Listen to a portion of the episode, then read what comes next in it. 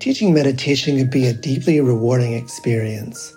Help others improve their mental and emotional well being, reduce stress, improve focus, increase self awareness and self regulation, all while deepening your own practice and understanding.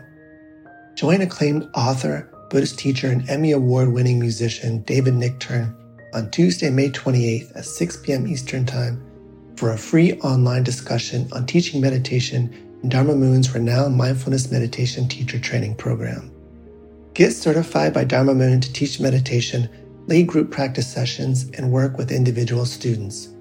Visit dharmamoon.com slash be here now for more info and to reserve your spot for the free online event with David Nichtern on May 28th. I'm Rachel, the creative director for Ram Dass's Love Serve Remember Foundation, and I'd like to welcome you to our Inner Academy, a virtual Dharma hall where our family of wisdom teachers will help you navigate your daily life by bringing ancient wisdom into a modern context.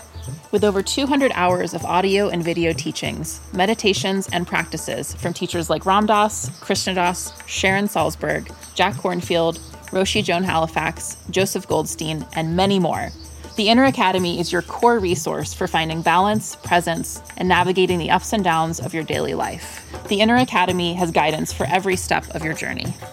Choose from an annual or monthly membership and gain access to past and future courses, retreat replays, virtual community, and much more. If you've been familiar with Love Serve Remember Foundation for a while, you'll know that most of our offerings are given freely or on a sliding scale basis. So when you subscribe to the Inner Academy, you're paying it forward and bolstering our ability to continue creating accessible offerings for all in the future, as Ram Dass wished for us to do. Be here now and start your journey with Ram Dass's Inner Academy today. For more, visit ramdass.org forward slash inner academy. Worried about letting someone else pick out the perfect avocado for your perfect Impress Them on the Third Date guacamole? Good thing Instacart shoppers are as picky as you are. They find ripe avocados like it's their guac on the line. They are milk expiration date detectives. They bag eggs like the 12 precious pieces of cargo they are. So let Instacart shoppers overthink your groceries so that you can overthink what you'll wear on that third date. Download the Instacart app today to get free delivery on your first three orders while supplies last. Minimum $10 per order. Additional terms apply.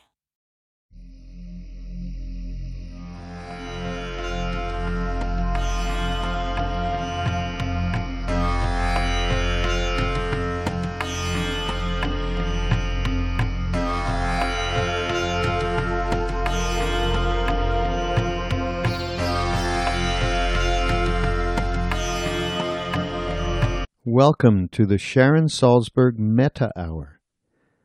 This podcast is a reflection of Sharon's very clear and profound vision of the heart mind path. If you are interested in supporting Sharon's podcast, please go to BeHereNowNetwork.com slash Sharon. Okay, metta. I just told Oren that I could teach metta in my sleep. And I told him about a time that I actually did teach metta in my sleep. I wasn't lying in bed asleep. I had a canceled flight and ended up all night calling airlines to try to rearrange it. And by the time I got another flight, I looked at my alarm clock and realized I could only have slept for an hour before I had to head back to the airport, so I didn't sleep. Flew to Chicago, got picked up, got to the place, had lunch for five minutes, and then I was in the hall teaching metta, having been up for like more than 24 hours. So I proved that I can teach metta in my sleep. but I'm awake right now, so we're in a different place. Um, I want to go back to that word bhavana, which is the Pali word that more literally means cultivation and is the word that is translated for us by us as meditation. We cultivate the ground so that the things we want can emerge wisdom, love, balance, clarity, connection, all of those things. And in some Tibetan Buddhist traditions, the word, the Tibetan equivalent of bhavana, uh, is translated as getting used to it. getting familiarized with it. So when we say meditation, they say getting used to it, which of course brings up the question well, what's it? And that seems based on the belief that we have had, as human beings, in ordinary lives, we have had profound experiences of connection, of clarity, of love, of peace, but we don't tend to be awfully used to them. We don't tend to actually live there. Right? So many things can bring that about inspiration, suffering, all kinds of things can kind of open us in, in a pretty intense way sometimes. And then it's over. And maybe we look at it and think, what was that? Or I think I'll tell everyone about that, or I think I won't tell anyone about that. And mostly, I don't know how to get that back. Right? So it's not that we meditate to try to experience things that are just so remote or unthinkable or far, far away from our experience. We've been there, but we don't tend to live there. So we practice meditation to make a home in these deep, deep places we have actually known.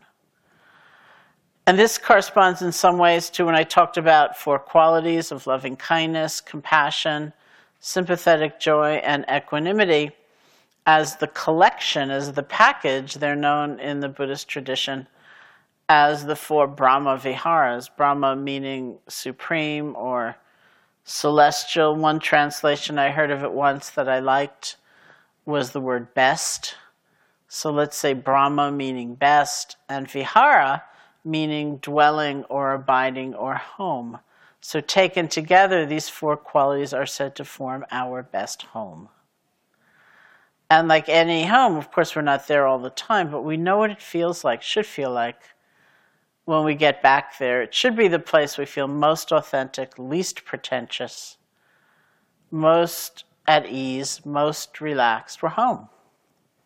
Okay, so in some way we practice in order to make a home out of these spaces, these understandings, these moments, these flashes that have come into being just through, through life itself. So there are lots of ways that bhavana, that meditation practices are categorized and looked at and distinguished one from the other. Uh, one way of doing that that I, I like is those practices, and there are many, many, many ways uh, of, say, practicing mindfulness, where the the aim of those meditations is to bring us closer to a direct experience of what is, what our experience actually is. Not so much embellishment and projection and interpretation and judgment, but a, a pretty clear eyed view. This is what's happening right now. And that allows us to go deep into the heart of anything.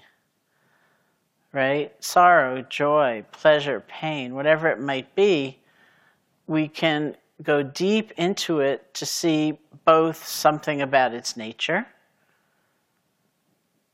Sometimes things, bless you, have held out a lot of promise. You know, we've been taught, do this, it'll make you really happy. And we take a really good look at doing this and we think, whoa, not so happy. Right? We get all kinds of insights and understandings just from being able to be directly with our experience. And we, we see a lot about the universal nature of everything. Things like the truth of change. Everything is moving, everything is changing, everything is shifting, like it or not. So the engine for those that set of practices uh, is mindfulness. That's the the primary quality that we cultivate to be able to come close to our experience, not falling into it and getting engulfed, and at the same time not rejecting it or pushing it away. So that's one whole set of practices. There, there's another whole set of practices that I tend to call the stretch. And those are practices like loving kindness as a, as a method falls into this, where we see that, okay, I maybe have certain habits of attention And I'm going to stretch. I'm going to make an experiment.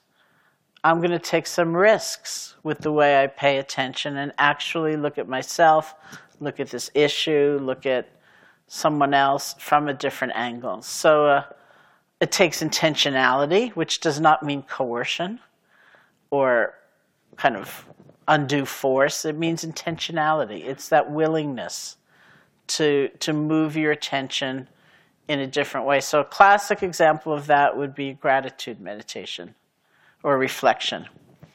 And many psychologists tell us that one of the most healing and beneficial things any of us can do is keep a gratitude journal where every night you write down three things you're grateful for from that day.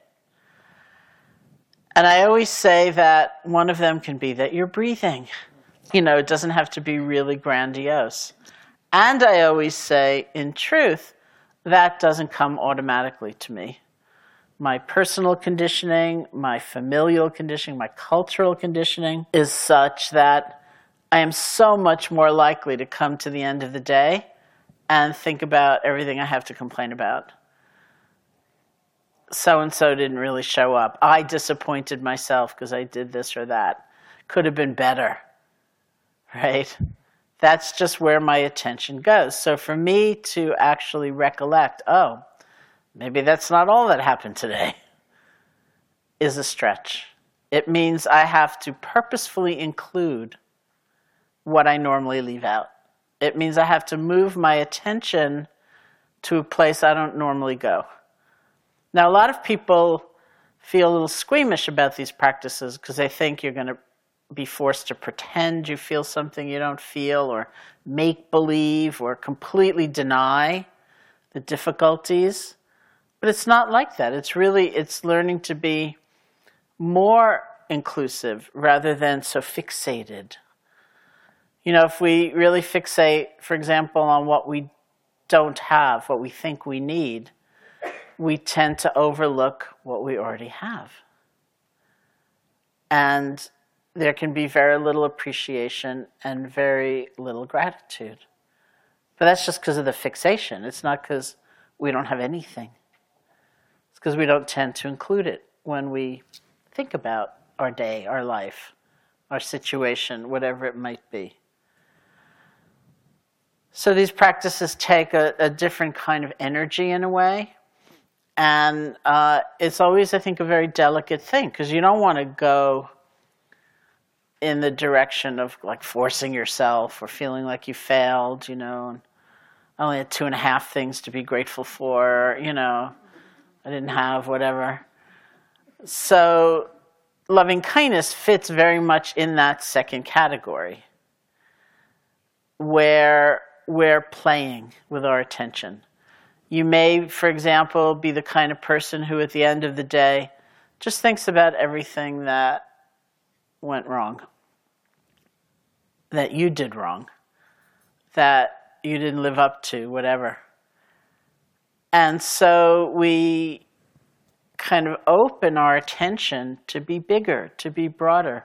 What's the good within me? What happened today that was good, that was right? You may be the kind of person, we all are actually, uh, usually, where you're talking to somebody you've never met before, but you're not really listening, you're not really taking them in, you're thinking about the 50 emails you need to write. And then maybe you realize that and you think, wow, I can get here. I can just be here. And so in a, a movement, a mental movement very similar to what we do in the meditation, you gather your attention and you arrive. So rather than having your attention be fragmented and kind of dismissive and discounting, you get there and you listen. You may be the kind of person, we all are, uh, who tends to create like an other not only the times we do that through assumptions or bias or prejudice, but just through indifference. You know, all the times we go into a store and see the very same clerk working behind the counter and maybe look right through them as though they were a piece of furniture. So the question becomes what happens when you look at them instead of through them? That's like the training in loving kindness to open, to not be so fragmented, to play with the way we pay attention so that we experiment with being different. That person we thought didn't count for anything, well, maybe they do if we're actually really there.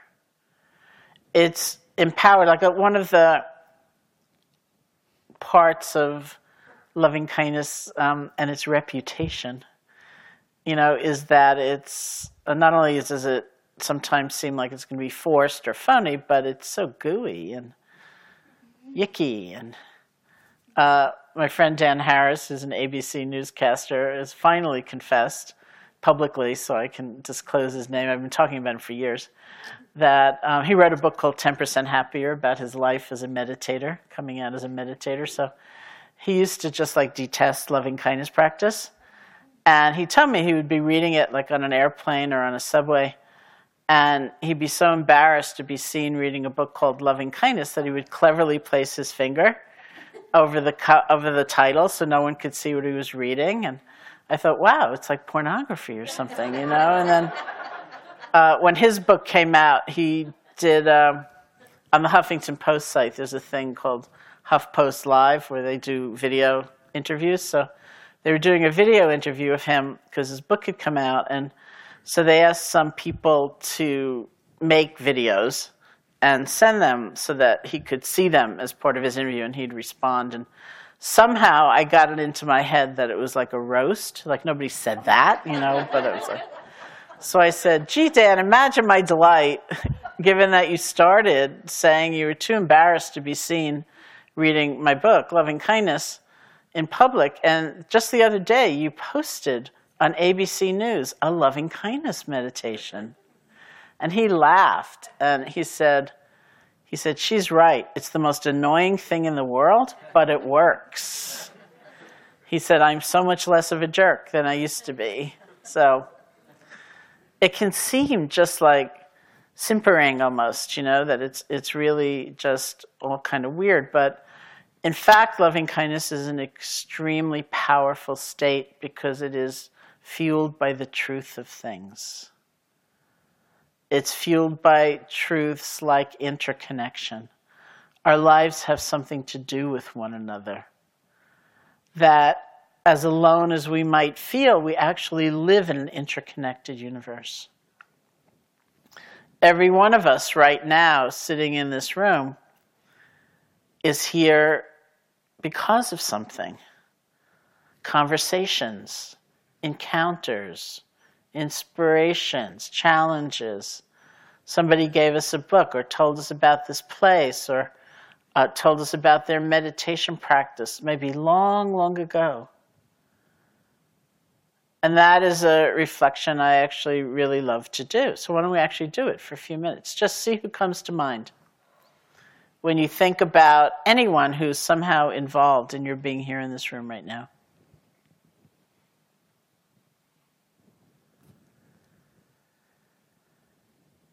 Nobody was driving down Pleasant Street, right?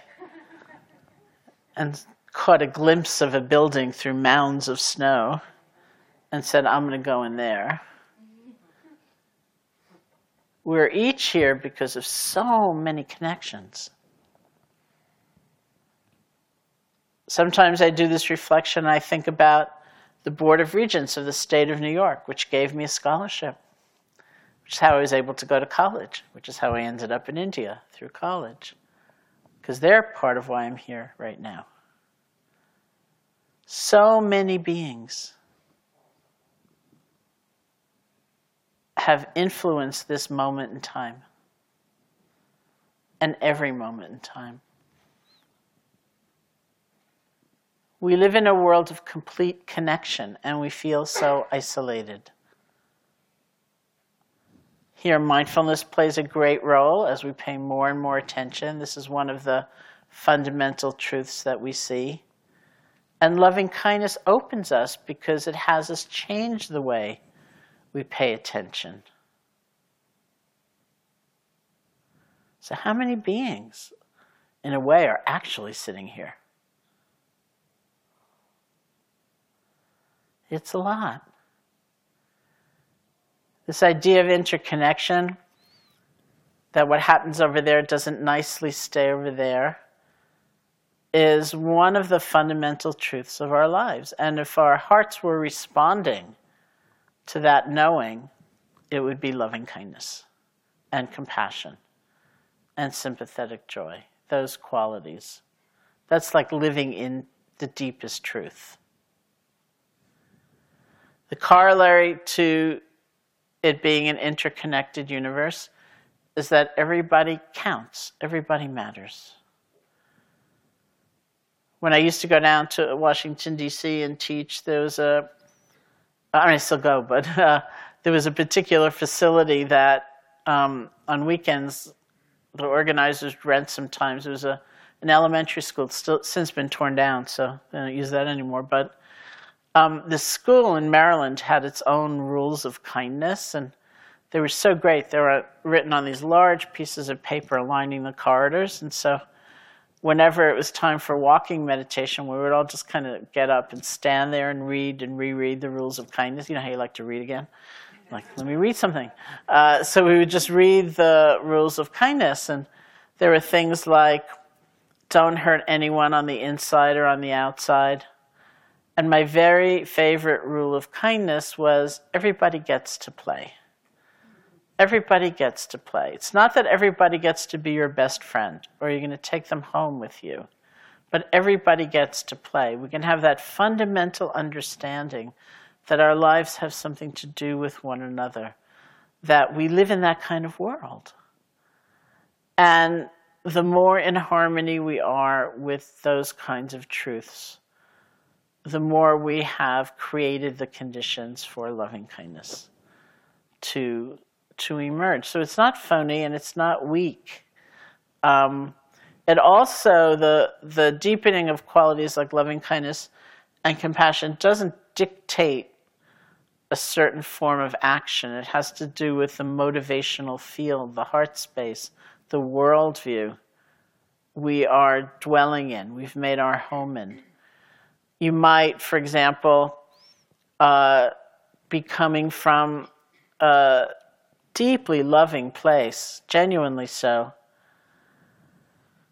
But your best guess through discernment, through observation, through learning skills, your best guess might be that in a particular situation, in a certain context, at a certain time, the most skillful way to act might be really fierce, might be really intense, might be setting strong boundaries.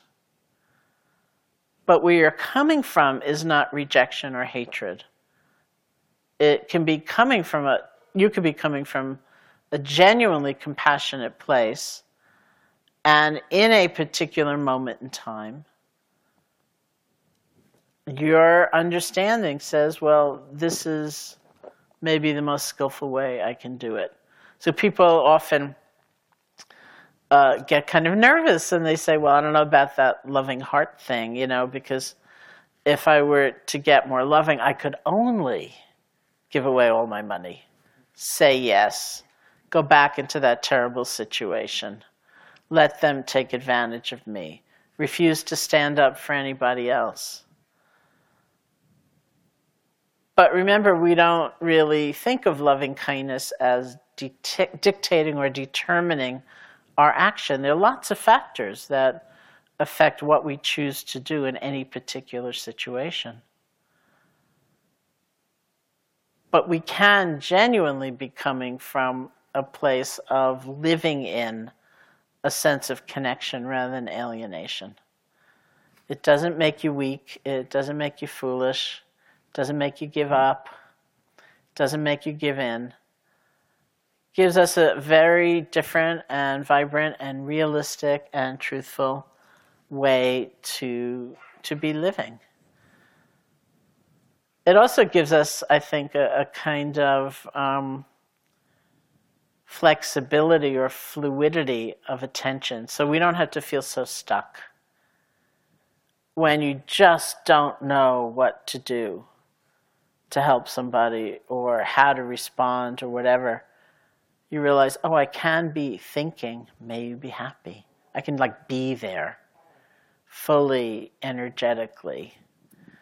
When you're kind of grumpy and you're just spiraling down into feeling more and more cantankerous, you can encounter somebody and really wish them well.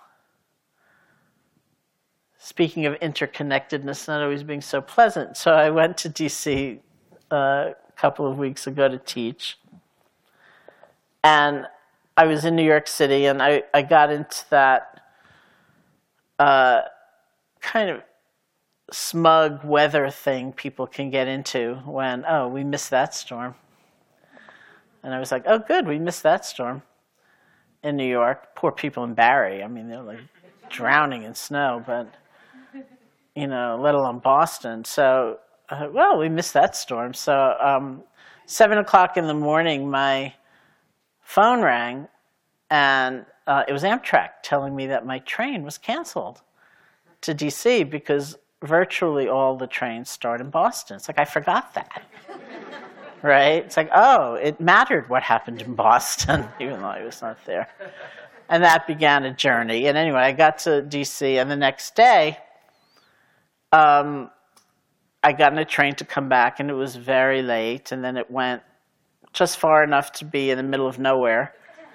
And the train in front of us broke down. So I was like, okay. So we waited and waited and waited and waited. And then we went one stop, first stop, BWI. And then we went far enough to be in the middle of nowhere, and our train broke down.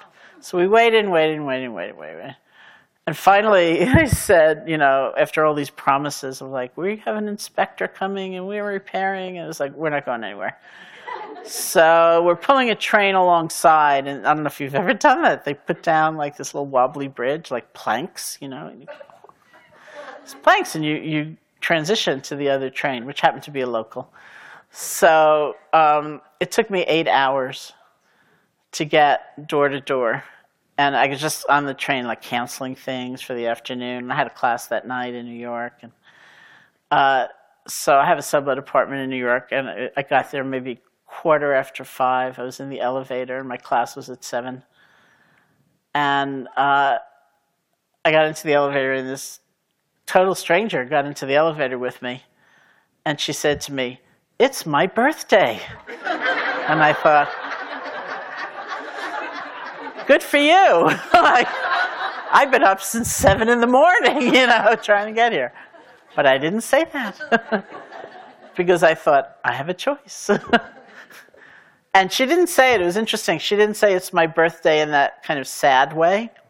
So you'd think, wow, she has to tell a total stranger in the elevator that it's her birthday. She has no one else. It wasn't like that at all. She was like really joyous. And I just said, that's so great. I hope you're having a really good day. And, and I meant it, you know? And then she just kind of lifted my spirits. And I thought, okay, may you be happy. You know, the most important thing in this moment may not be to complain about Amtrak, the infrastructure, my day, my karma. It was like, wow, that is great. You know, so sometimes the metta is just like getting there and opening and connecting. Conventionally, we talk about metta as a feeling, and I actually don't think it's a feeling um, in the sense of it's not always encapsulated in an emotion.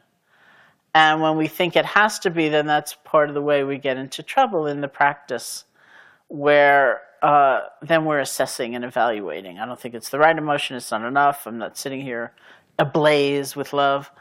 Um, I think it's actually, sometimes, of course, it's an emotion, it's a feeling, but I think it's something deeper it has to do with that moment of recognition. This is a human being who wants to be happy.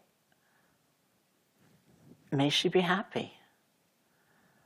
This is a human being, even though I don't know anything about them, everybody wants to be happy. And it's because of the force of ignorance that we all make those mistakes and sometimes cause tremendous suffering for ourselves and for others. And this is a human being who is so vulnerable, as we all are, to change, to loss, all of that. We can find ourselves in one another. We can have that fundamental sense of connection. It's like the Dalai Lama saying, I've never met anyone I consider a stranger. You think about that. Think about how we might more normally meet people. Like sometimes we hardly even notice them. It's like all about me. What do you think about me? Do you like me? Do you like me more than you've ever liked anybody ever before? oh no, I said something stupid. You hate me. Right? So if we can drop our self preoccupation and just pay full attention, wishing well, that's loving kindness. I wouldn't say I loved that woman in the elevator, that I felt some enormous emotion, but I felt tremendous connection right there. She had a day, I don't know what it was like. I had a day. And there we were. And it can be like that, just that kind of undefended moment of connection. That's loving kindness. It's a worldview it's remembering that everybody counts. It's the field of intention from which we act. And sometimes it's an emotion. And the reason I emphasize that so much is because I say over and over and over again in teaching loving kindness meditation that it's okay if you do not feel anything great. Truly, it's okay. And I've had certainly my own experiences in the practice and teaching many people for many decades now. And I've just seen it over and over again. And almost like my signature story about loving kindness is when we moved into this building 39 years ago.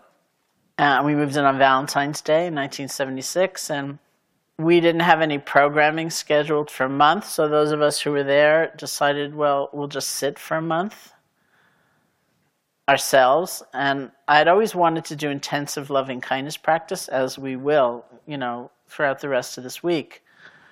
I knew that it was done basically by the silent repetition of certain phrases, like, may I be happy, may you be happy. That it was done through moving through different categories yourself, a benefactor, friend, and so on. Um, and, you know, we'll talk about that tonight or, or tomorrow morning but I'd never really done it. And I thought, okay, I'd never done it in that structured way. I'd done it like here and there a little bit. So I thought, okay, I don't have a teacher, but I know how to do it. So I'll just spend my month doing loving kindness. So I was upstairs in what is now room 208. I think it was 108 back in the day. And um, I spent the first week just offering loving kindness to myself and I felt absolutely nothing. It was like a completely dreary week. It was like all day just repeating, May I be happy, may I be peaceful. And I really thought nothing was happening. And then something happened to one of our friends in uh, Boston, sort of in our larger community. So several of us had to suddenly leave the retreat. And I was one of the people who had to leave. So I was up in the bathroom right near room 208 uh, getting ready to go when I dropped this really big jar of something, which just like went down on the tile floor. And the jar shattered and broke, and the stuff went everywhere. And the first thought that came up in my mind was, You are really a klutz, but I love you. And I thought, Look at that. You could have given me anything in the course of that week, and I could not have honestly said something was happening, but something was happening. So truly, and I've seen it again and again and again, that there are kind of fundamental shifts in the way we see ourselves and life and others, and that may not be the kind of glorious emotion that we we think it needs to be, and it doesn't need to be. So you don't need to be like constantly judging and assessing and evaluating your practice. You need to kind of do the practice and then see what happens. So the basic practice, the fundamental practice of loving kindness, the stretch, the way we shift how we're paying attention, happens through the silent repetition of certain phrases. The phrases are the conduit or the vehicle for paying attention differently.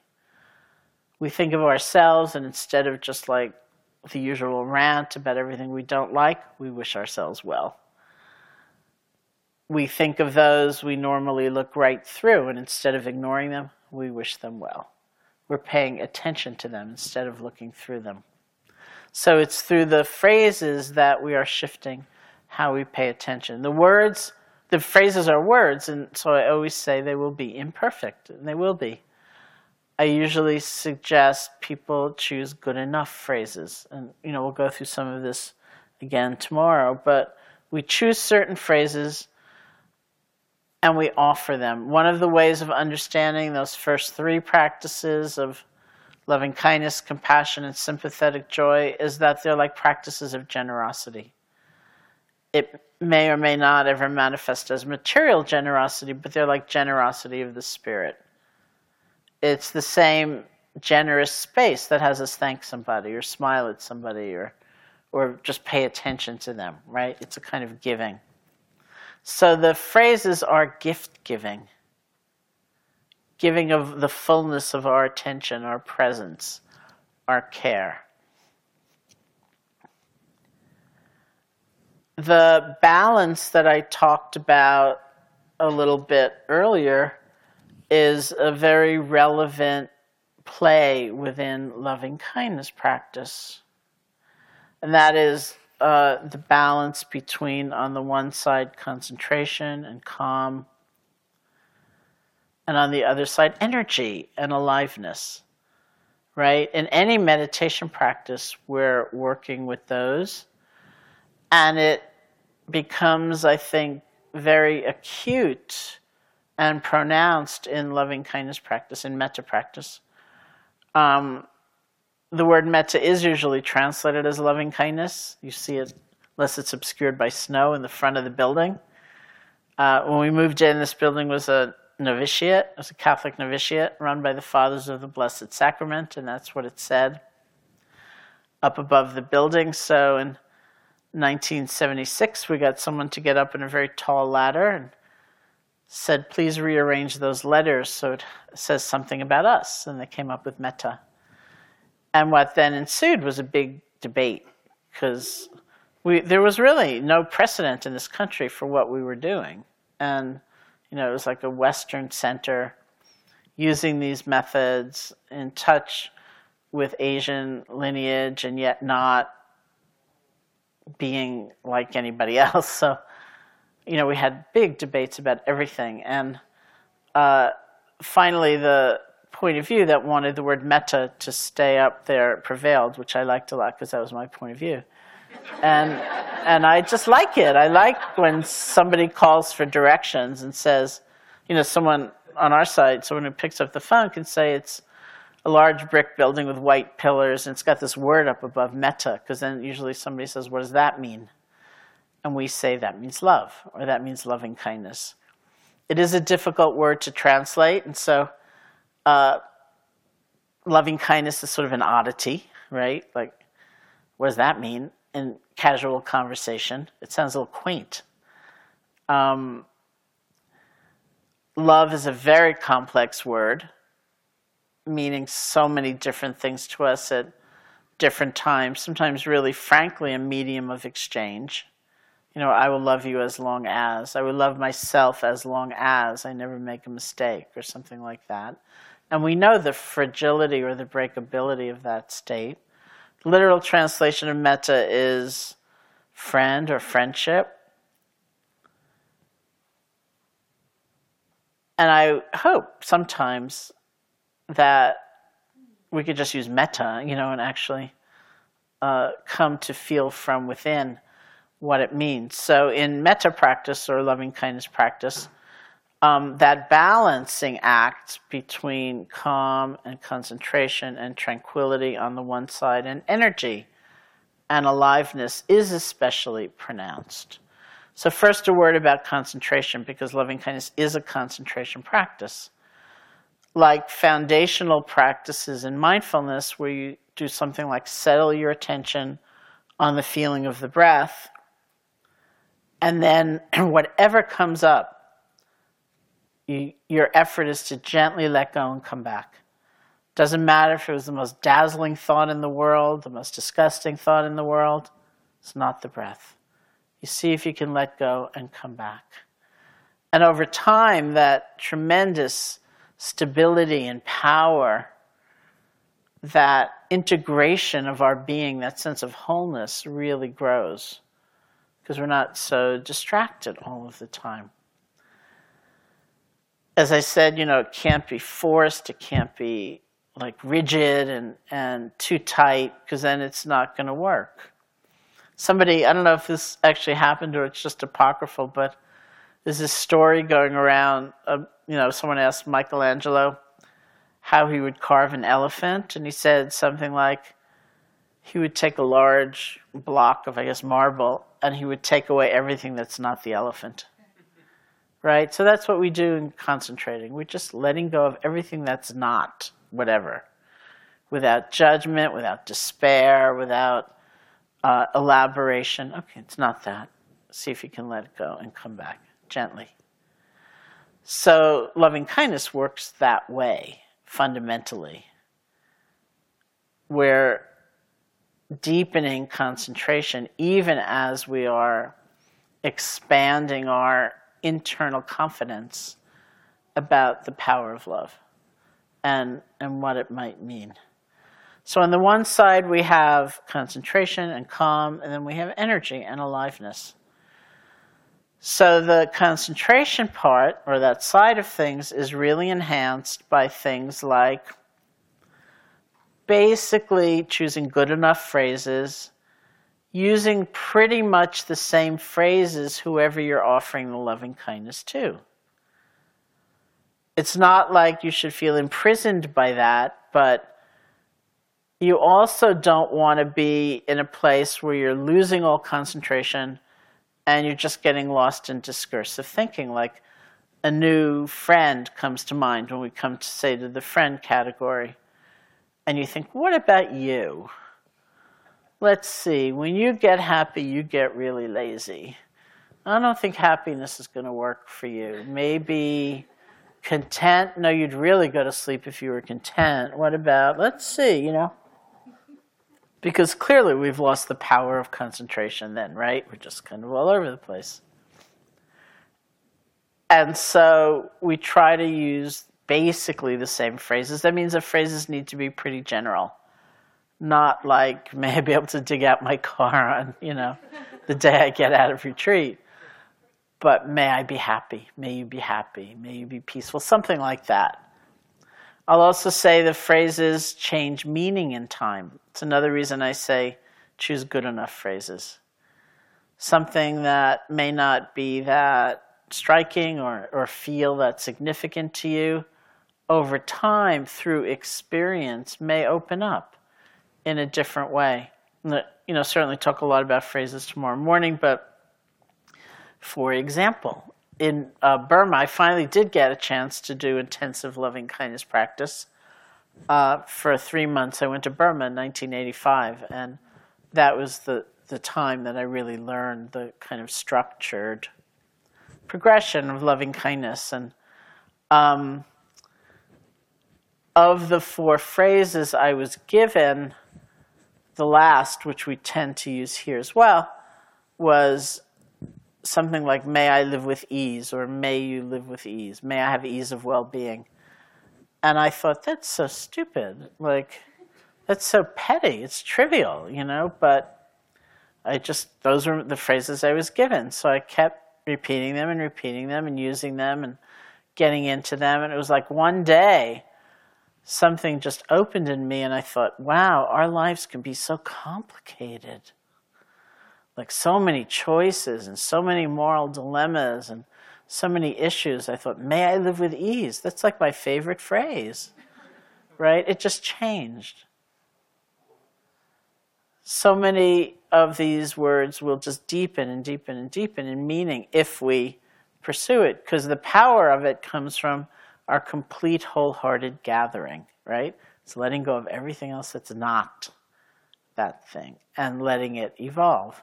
Sometimes it's the phrases that's most predominant, sometimes it's the sense of the recipient, sometimes it is a feeling that is arising. Sometimes something that comes up is too strong to let go of. And then we have the basic tool of, of mindfulness, which is fantastic. To be able to be with what's happening without judging it and without projecting it into the future.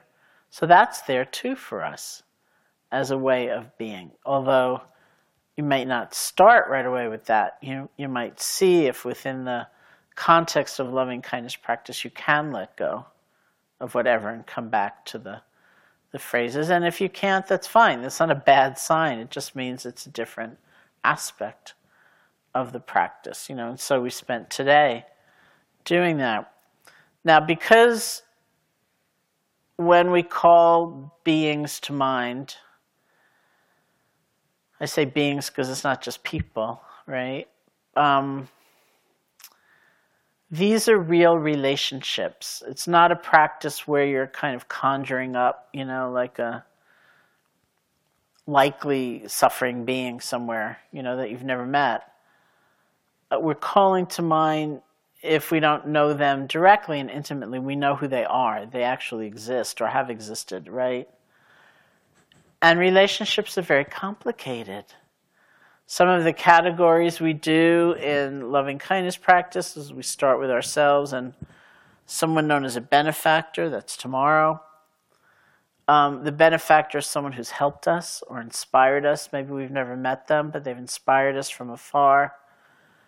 The texts say this is the one whom, when you think of them, you smile. So it's like an embodiment of loving kindness for you. Could be an adult, could be a child, could be a pet. Who makes you smile? You know, so sometimes people will come and say, Well, I chose this benefactor and it was going great. And then I had this memory. You know, there was that one time I called them and they weren't really there for me. Maybe they're not my benefactor. Maybe they're my difficult person. And life is complicated. Relationships are complicated. We're complicated. You know, so you don't want to spend the whole time trying to figure it all out and all that digression. That's why we have structure in the practice. That's why we remember to let go and come back. There's nothing easier in this practice than just to go off right? So in teaching, I tend to try to emphasize the phrases, the concentration, the method, because it's there as a grounding for us. When I was in Burma, finally in 1985, doing intensive loving kindness practice, I had like the classic experience. Uh, Sayadaw U Pandita, who was my teacher, told me to go back to my room and offer loving kindness to a good friend. So I went back to my room and I thought of somebody right away. And then I thought, what's the time difference between Rangoon and Northampton? Let's see, I think it's dinner time in Northampton. I wonder if she's gone out to dinner. I bet she did go out to dinner. Where could she have gone to dinner? Maybe she went to the Italian restaurant, or maybe she went to the Greek restaurant, or maybe, no, she couldn't have gone to the Japanese restaurant. I think that restaurant closed. Why do restaurants on that corner always close? I don't understand it. There's really good parking. This is a totally true story. Uh, there's really good parking. It's very close to Smith College. Why are those restaurants always closed? Maybe it's bad feng shui. What is feng shui anyway? You know, it's just like, right? And we can do that all the time. So there's a part of the practice, almost technically, where you want to have a structure so that you have some place to come back and you have kind of the refuge of not just kind of being out there, you know, and, and, you have that sense of, okay, I know what to do. But you also want it to be alive. We're not just repeating meaningless, meaningless words. These are, you know, you don't want just to be rote or sing song or, or whatever. And so we bring forth kind of creativity and play on the other side because we want the energy to have it be alive. So it's the same balance of kind of calm and concentration on the one side and energy and aliveness on the other. and it's very acute. So there are ways that we play. We play with imagery or imagination or you know, imagining ourselves or someone else actually being happy, or we do certain reflections, like the good in someone, or that everybody wants to be happy. You know, so we play in ways that kind of wake us up and uh, bring that that sort of vividness or or sense of aliveness. So we really do both. Um, and I think it's easier, certainly in my experience, it's easier to do the latter when you've done the former. You know, when you have some some kind of uh, persistent effort toward concentration and structure and simplicity, so that you have that that kind of grounding. And, and we will do both. So the categories, just the sweep of the categories, are we start with ourselves and a benefactor um, and I will say, you know, there are also there are many ways this practice is done, just like any practice can be done many ways. So uh, Leela and I um, both practiced in Burma, the same teacher. I would bet we had different translators, you know, probably got different phrases. Um, or, you know, there are ways, she was telling me that uh, she was instructed to do to offer loving kindness just for herself. And I said, I never was. You know, I spent the first three weeks I was there offering loving kindness to myself and a benefactor. You know, so they're, they're just like individual differences. And in the end, I think you really make the practice your own anyway.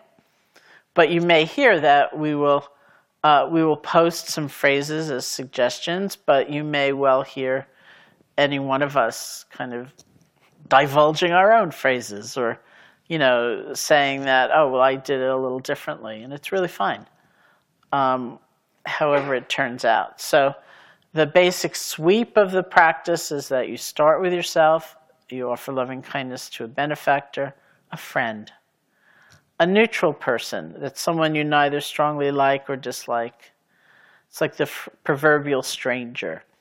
Maybe it's somebody here that you have not yet judged by like Wednesday or whatever it is um, or very commonly, we choose someone in our lives who we do tend to see now and then. That's why it's, you know, we often say like the checkout person in the grocery store, somebody like that, that you don't particularly have a relationship with, of liking or disliking, but you, you tend to see them now and then, which is a good check on the evolution of a, a connection.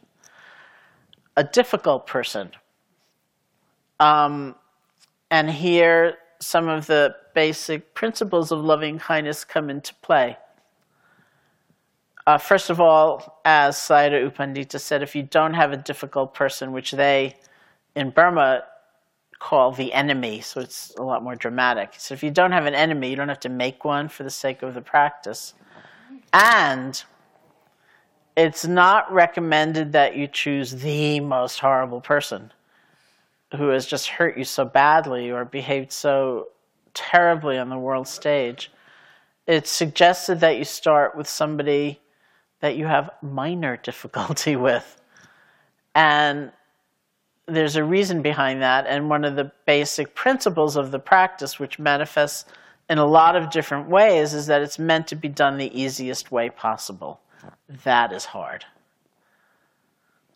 It's meant to be done the easiest way possible. So even in uh, choosing a mildly difficult person, it may prove to be, you know, really dragging you down. So maybe it's time to go back to loving kindness for yourself. That's not a mistake. Maybe starting with yourself is going to prove to be not that wise. A lot of times people make the choice of starting with the benefactor and then tuck themselves in there a little later. Um, one of the reasons we're, we're not meant to start with the most difficult person imaginable is because there's a lot of kind of embodied learning that happens along the way. Like, what in the world could it mean to have love and compassion for yourself and for someone else? What could it mean to have compassion for somebody and know absolutely you will not give in, that it would be wrong? What does it mean to have compassion for somebody and know absolutely you cannot fix it? You cannot make the world all better. You know, these aren't things we necessarily ponder, although you might, but we experience different levels of that as we keep going. So the idea is that by the time you are working with someone so much more difficult, you've already gone through that, at least to some extent. So you're bringing that into that more complex situation. So ourselves, a benefactor, a friend, a neutral person, a difficult person, and then an opening to all beings everywhere. So we're going to cover all of that in this course. It took me six weeks in Burma. And so if you ever feel like you're being rushed, you are being rushed. Uh, we're going to go at a pretty fast clip. It's not to say you have to do it at that rate. I would say uh, in the morning when we give the instruction, it would be good to try, and then maybe you want to go back to something you know you've already done that feels like needs a little more time. But you're not going to be finished, most likely, by the end of the retreat, in the sense of you've worked it all out with everybody. But my hope is always people will come to a retreat like this and will leave with more confidence and more clarity about the method should they choose to continue on. You know, you can continue on an easier, better way. So we're just going to move through the sweep of it um, beginning tomorrow. And you always have kind of the fundamentals of the breath, your body, just sitting in some spacious awareness of what's happening.